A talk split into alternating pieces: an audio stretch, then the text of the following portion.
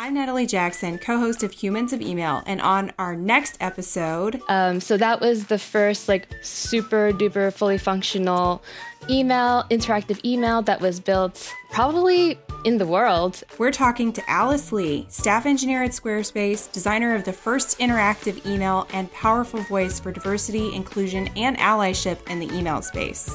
So, mentorship, you know, is when someone is giving you like perhaps like advice on your career, like maybe trying to present like maybe you should take these classes or maybe you should apply for this. But sponsorship is like actually putting that person forward for an opportunity. Plus, she's a famous artist. I have I have been published in comics, like I've done uh, covers for like the Rick and Morty comic.